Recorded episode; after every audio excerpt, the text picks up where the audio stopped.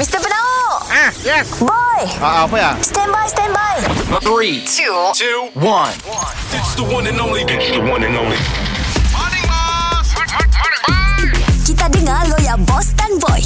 Apa cuy? Sudah 2 hari tu. Panas, bebas, pemandanganku bebas. Suhu panas, panas.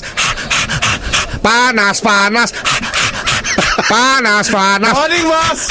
Morning, boy. Hey. Apa ni panas-panas kita tu? Sebab kita bila musim panas perlu banyak minum air. Ah, betul? Air mau minum jangan minum air pahit. Gerak kau. Air aja senang, bos. Murah, free. Aku nak kau banyak lah minum air pahit. Si bagus, boy. Untuk kesihatan, boy. Palak kau pun nak kena palak pahit. Bos, saya dah pun dia apa dia tu. Perapis air ke apa ke? Suapnya lah aku pantun tadi. Oh. Ah, nah, tangga tu. Apa tu? Penapis air. Bossway. Bossway? Bossway. Saya pernah dengar dah nama tu, bos. Itu nama baru.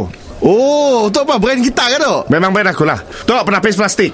Oh, plastik? Ah, yang tu besi. Tu yang ada boleh keluar air panas yang sejuk ke, bos? Oh, saya dah.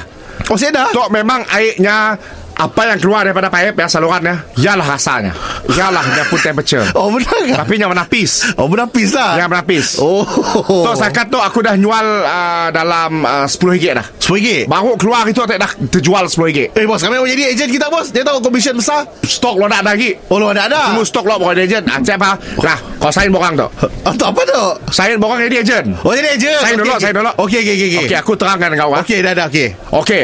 Bila kau jumpa dengan orang, kau padah dengan orang, tok adalah penapis air Bossway. Bossway, okey. Dia ada 2 cara. Sama ada kau megang paip ataupun kau ikat getah. Megang paip ataupun ikat getah, okey. Tok penapis. Penapis ialah. Penapis tak tepung ah. Oh, kau air paip, dia penapis air. Mr. Penauk setiap Isnin hingga Jumaat pukul 7 dan 9 pagi di Pagi Era Sarawak.